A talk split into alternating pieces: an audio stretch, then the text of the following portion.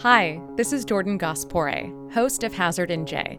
I'm back in your feed with a special surprise an episode from our friends at The Sweaty Penguin. It's a podcast presented by Peril and Promise, which also funds Hazard NJ.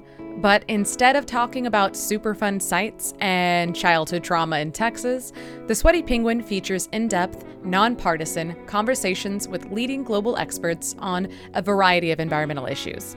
I listen to the show because it cuts through the doom and gloom of the climate conversation with humor and intelligence, and has one of the most disturbingly cute names ever. This episode of The Sweaty Penguin breaks down what the Inflation Reduction Act means for climate change. Enjoy.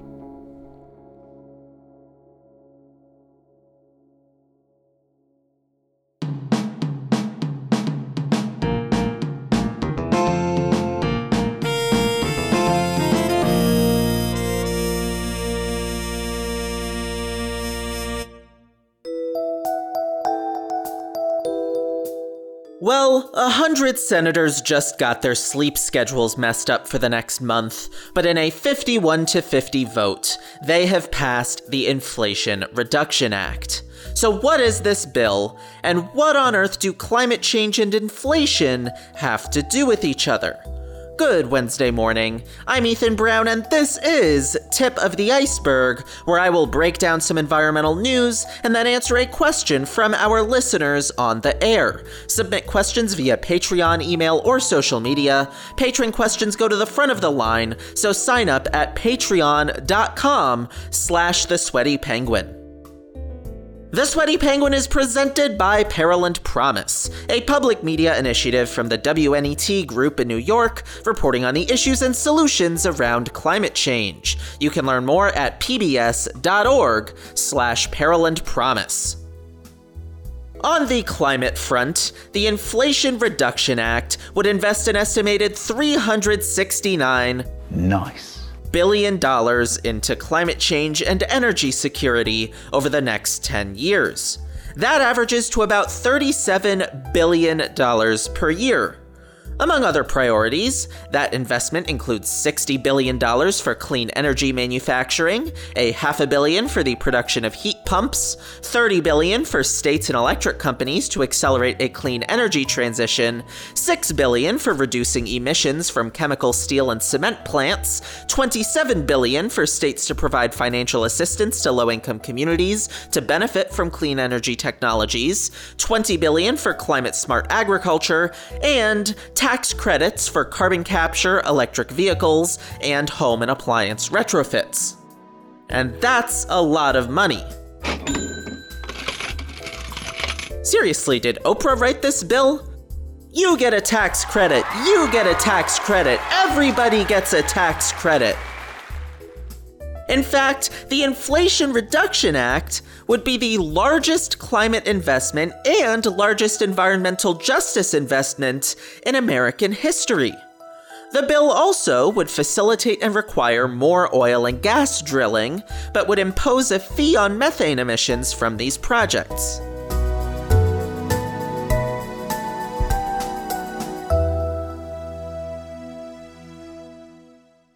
Alright, so lots of big numbers. It's like that day as a kid where you ask your teacher what comes after million, they say billion, and then you start throwing billion after every number you know just to see if people suddenly think you're smart. But what do these big numbers mean for the climate? The headline I keep seeing is that it will bring US net greenhouse gas emissions down 40% by 2030. And while that's true in a sense, we need to put that in a lot more context. When they say 40% reduction by 2030, they are comparing to when US emissions were at their peak around 2005. That's the year the Destiny's Child trio wore their last matching outfit, so I guess it was the peak of society as well. Since 2005, the United States emissions have come down by about 12% already. And according to think tanks such as the Rhodium Group and Energy Innovation, if we project out to 2030, we were on track already to see emissions drop by 24% as compared to 2005 levels. In fact, just last year, climate tech startups raised $70 billion in money from venture capital firms. That's nearly double the $37 billion per year of investments in the Inflation Reduction Act, and that happened without the government stepping in. So is turning 24% into 40% a big deal? Absolutely. But I wouldn't want it to come off like we're going from 0 to 40, or that all of these emissions are being slashed in the next seven and a half years. There was a lot of climate action already happening before this bill, and some suggest the bill could spur even more action from the private sector once it goes into effect. It would be like finding a car rolling on its own down a hill about a quarter of the way down, getting behind it, giving it a big shove, and then saying you single handedly got that car to the bottom of the hill. Did you help it get there faster? Of course. But you can't take credit for the whole thing. Besides, what's that car doing free falling down a hill anyway? Where's its owner?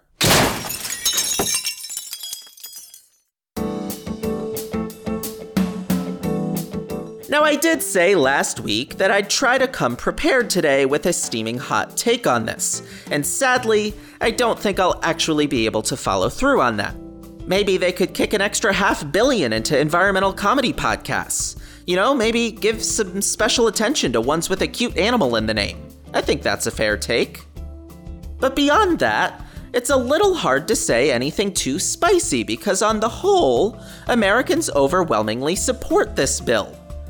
Data for Progress found 73% of American voters support the Inflation Reduction Act, including 95% of Democrats and 52% of Republicans.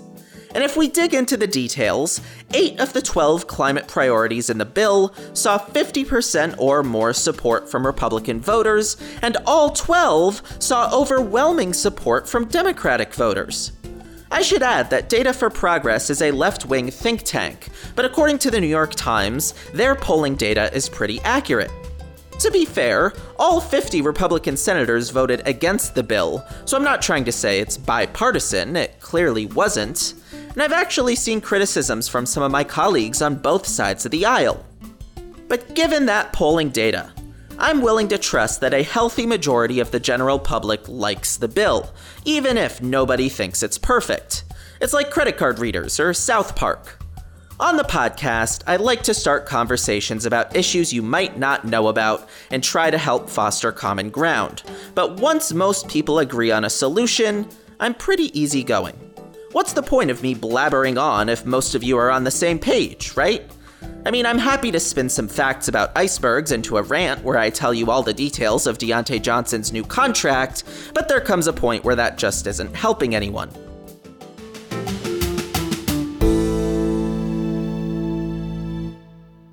What I will do, though, is take a stab at the question that may be the biggest elephant in the room. What on earth does $369 billion of climate investments have to do with inflation? Right? Because I'm sure it seemed a little bit like the title of the bill didn't reflect the contents. Like they dumped Doritos, Nilla wafers, and mayonnaise into a bowl and said they made a salad. And a lot of people have been arguing exactly that that the bill does everything except actually reduce inflation. So, what's the deal?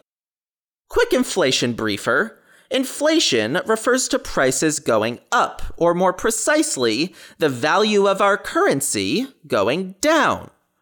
This phenomenon happens when across the economy there is low supply and high demand. For example, if I put my futon on eBay and I'm the only futon on the website, but eight people are on eBay looking for a futon, you can imagine the price of the futon will go up quite a bit. That's because there's low supply and high demand. Now, imagine that, but across the entire economy, and you understand inflation. Unrelated question Does anyone want my futon? It feels like a rock, it's about two feet too short, and has a hinge that pokes into your spine the entire night, so we'll start the bidding at $1 million. The economy has seen some pretty extreme inflation this year, particularly as it pertains to gasoline and food prices. At this rate, I think I'd sell my futon for a gallon of gas. It's been absurd. And even though inflation is really the responsibility of the Federal Reserve System and Congress doesn't have a lot of power to address it, it makes sense that as our representatives, they'd want to try to do what they can. But if Congress is putting money into the economy to the tune of $369 billion, that means people have more money to spend, and when people have more money, their demand for stuff goes up, and high demand equals more inflation. Are you still with me? Are you ready for the final exam? It's 40 questions, multiple choice, and you have to answer all the questions in a blue book for some unknown reason I decided. But understanding this dynamic as it pertains to inflation, we have to ask the question How would this Inflation Reduction Act, which is putting money into the economy, actually reduce inflation? And that's where Congress worked to find some nuance. Rather than paying for this bill out of the government's pocket, Congress chose to implement a variety of taxes, largely targeted toward wealthier companies and individuals. So while they invest $369 billion into energy and climate, they plan to generate $739 billion in tax revenue. A good chunk of that money, over 300 billion, would just go toward reducing the deficit. If you've heard that word a hundred times and are too afraid to ask what it means, the deficit refers to the amount of money the government spends minus the amount of money it receives. The United States racks up quite a bit of debt each year. It's like the Netflix of countries. So reducing the deficit means reducing the amount of new debt we accumulate. And in raising money via taxes on wealthier Americans and putting money into reducing the deficit, Congress's hope would be that some people have a little less money to spend, so demand in the economy would go down and prices would drop as well.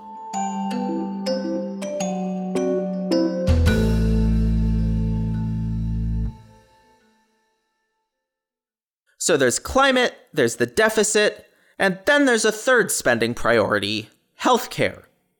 About $64 billion is going toward lowering healthcare premiums and allowing Medicare to negotiate drug prices. And that must be a fun conversation, right? Hey, pharmaceutical companies. How much is this really important life saving pill going to cost? $200 billion. Can you do any better? 500 trillion quadrillion dollars. We were thinking more like 10 bucks? No. Fine. 15 bucks and I run around the parking lot in a Speedo. Deal. Now, this action won't necessarily affect inflation in either direction, but it would offer financial assistance to many Americans at a time when inflation is making finances trickier. So these two moves think about inflation in the short term. Would they successfully address inflation? Some say yes, some say no, but ultimately it's really hard to say. I'm not going to argue one way or the other. I'm just trying to express what, in theory, the bill is trying to accomplish. But where I think this gets interesting is if we look to the medium and long term. Medium term, which I'll call the next decade or so, or the time it will take for the first millennial to buy a house, these climate investments set up the economy to be less vulnerable to inflation related shocks. 41% of inflation right now is driven by fossil fuels. 41%. Obviously, the rest is driven by my cornering of the uncomfortable tiny futon market on eBay, but 41% is still a big deal. So, if the United States is less reliant on fossil fuels for energy and transportation, there hopefully wouldn't be ridiculous inflation next time fossil fuel prices go haywire. There would be a lot more access to alternatives. New technologies such as electric vehicles, solar panels, and heat pumps can also save consumers on their energy bills after that initial investment. So, by helping households access these technologies, the Inflation Reduction Act would hope to provide some direct relief for people as well. And then long, long, long term, like when the first person born after 2002 gets a Facebook page, in reducing carbon emissions by a significant amount, even if it isn't 40% single handedly, the Inflation Reduction Act would make a dent in global climate change. It's one step, but it could be a springboard for more climate policy here or abroad. If climate action is a staircase, this step is made out of trampoline material. Well, allegedly, don't do triple backflips without consulting your personal economist. And I know it will take decades, but if and when climate change is gotten under control, some drivers of inflation would be gotten under control simultaneously. Food has been another sector with remarkably high inflation, and a lot of that has been due to crop failures as a result of extreme weather. Heat waves drive demand for electricity when people need air conditioning, and can affect electricity supply if parts of the power grid go offline. And wildfires have forced a lot of supply chains to rely on alternate shipping routes. All of these climate issues and more either lead to lower supply or higher demand in the economy, thus creating inflation. The more we ultimately do to mitigate these issues, the less future inflation we'll have to deal with decades down the line. Again, that's all in theory though. It's like when your flaky friends suggest a trip to Greece. Like, sure, please tell me all about the restaurant you saw on TikTok and how we're totally going. Inflation is a complicated subject, and so I can share with you how this bill thinks about inflation, but it's entirely possible that none of these things actually play out the way the bill intended. Like I said, one of the main criticisms I've seen of the bill is that it won't reduce inflation, and there's certainly a very good case to make for that. When a climate policy is said and done, though, I never really find myself all that interested in opining on it. Don't get me wrong, if you banned all cow milk, I'd probably come on here and complain about it. Or if a lot of news stories are getting facts wrong, like with the West Virginia v. EPA Supreme Court case, I'll feel more comfortable jumping in. For something like the Inflation Reduction Act, though, where there's lots of pros, lots of cons, but the majority of the public likes it, I'll certainly bring it up. But being more of a journalist, I have a tough time forming a personal opinion. I know, that sounds weird, but it's true. It doesn't help me do reporting. My job isn't to sway you one way or another. I just give you the facts, clear up some things, and then let you think about it. And for me, after this episode and any accompanying writing I do goes out, my brain will probably jump very quickly to the next story. I hope it's not another heat wave or flood. I hope it's something fun, like a study finding out that chameleons can't tell each other apart. I mean, that would make a great episode. But yeah, whether you like the bill or not, everyone can agree that the Inflation Reduction Act did not solve climate change. To stay in line with the latest IPCC report, which describes the clearest path to meeting our international climate goals, the entire world would need to slash emissions by 43% by the early 2030s. That's not based on 2005 numbers, that's based on today. I believe 2019 numbers, technically. So the Inflation Reduction Act puts the United States in that ballpark, but isn't enough on its own for that goal.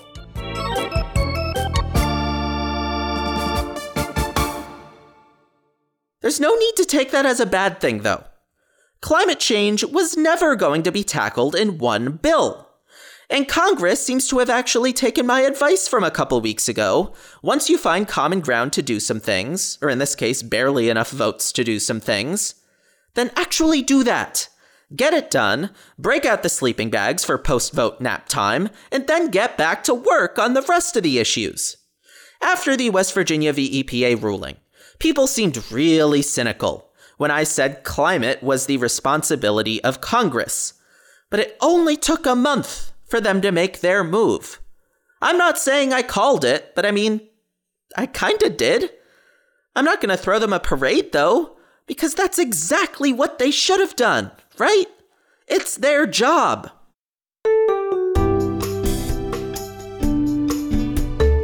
So, if you are in the 73% of Americans who are fangirling over the Inflation Reduction Act, enjoy your dub, but remember that it's one piece of the puzzle. albeit a historic one. And if you're not in that 73%, speak up. What climate policy approaches intrigue you? How can we foster even more common ground next time around? You know I love a juicy bipartisan bill. But however you may feel, we've got more to do to meet our goals for the decade. The world may have been simpler when Destiny's Child wore their matching outfits, but maybe, if we keep moving on climate, 2030 could turn out even better.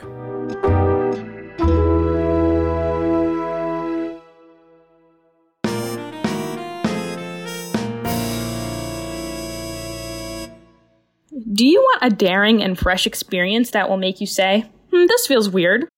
If so, aquarium touch tanks are for you.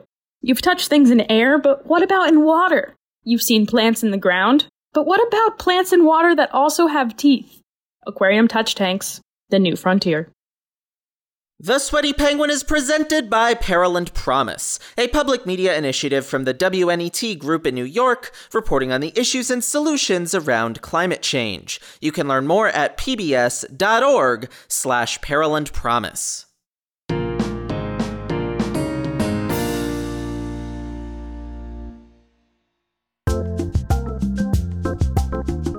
Welcome back to Tip of the Iceberg. It's time for Ask Me Anything, where our listeners get a chance to ask me any environmental questions they may have. Submit questions on our Patreon, email, or social media. Questions from patrons go to the front of the line, so be sure to sign up today at patreon.com slash the sweaty penguin. Today's Ask Me Anything comes from Bryce Peterson, who asks Does Ethan think there's any kind of scientism or overzealousness when it comes to emerging climate change mitigating technologies? Thanks so much for the question, Bryce. For those that aren't familiar, scientism refers to an excessive belief in the power of scientific knowledge and techniques. And I think the answer depends a little bit on the technology we're talking about, and a little bit on our willingness to make mistakes. So, what do I mean by that? In terms of technologies, clean energy sources such as solar, wind, and batteries have actually become significantly more viable in recent years. In the last decade, the cost of photovoltaic solar dropped by 85%, the cost of onshore wind dropped by 55%, and the cost of batteries for electric vehicles dropped by 85%. Today, solar and wind are very often less expensive than the cheapest fossil fuel alternative. So we've certainly moved past the just toying around with it stage for these things. We know they work, we know they're economically doable, and we can debate what combination of energy sources we like in an electric grid, but it's certainly reasonable to expect solar and wind to be able to scale up and play a prominent role. That said, these technologies have issues. For example, in our solar power episode, we talked about how there's been issues with metal mining, issues with siting, issues with manufacturing, particularly in Western China, plus the famous issue that the sun isn't always shining, making storage an important thing to figure out. So that's where I guess one could argue that there's scientism or overzealousness going on with such a climate change mitigating technology. But my response to that would be Scientism or overzealousness on the part of whom? Look, I know people in the climate movement who tune out the issues with these technologies. I'm not saying that doesn't exist. But certainly, there are a lot of important people discussing these challenges vocally and advocating that these clean energy industries take them seriously as they grow. These are issues that can be overcome and just need to be discussed and addressed. On the flip side, I see a whole lot of talk that solar and wind just aren't viable at all because of some of these issues. And that's maybe the opposite problem. Look, I don't want clean energy to make a mess, but look at the leeway we've given coal and oil and natural gas. Running this podcast, I guess, makes me something of an entrepreneur, and I certainly go through life with a lot of entrepreneurial philosophies, one of which being if you see an opportunity that you want, then go for it. And it's okay to make mistakes, as long as you can admit them and try to fix them. That second part hasn't really been the ammo of the fossil fuel industry, let's be honest. but it can be, and I'd argue is likely to be, the ammo of a lot of these clean energy industries. A lot of these people want to create a better world. So I'd think they'd be willing to be reflective and avoid overzealousness to an extent. Certainly, I think it's fair to say we know a long list of pros for something, every con we can think of is manageable, and the alternative is driving global climate change. So let's scale up the first thing and just keep an eye on it to make sure we're not in over our heads. I don't mean to limit this to clean energy, though, I just think that's an easy example. Certainly, there are other climate mitigating technologies, from energy efficiency to public transit to bicycles to climate smart agriculture. There's also a variety of adaptation measures. There's carbon capture, there's solar geoengineering. There's all these different conversations that look different from each other. But I tend to approach them similarly. Do the pros outweigh the cons? Does it beat the alternative? And if so, let's take any issues seriously, but let's also not waste any time moving forward. And I don't think everyone takes quite that approach, but I do think for every overzealous person, there is an underzealous person. On this podcast, my goal is always to bring people from different perspectives together and try to find common ground. So hopefully, this is one area in which we can do that.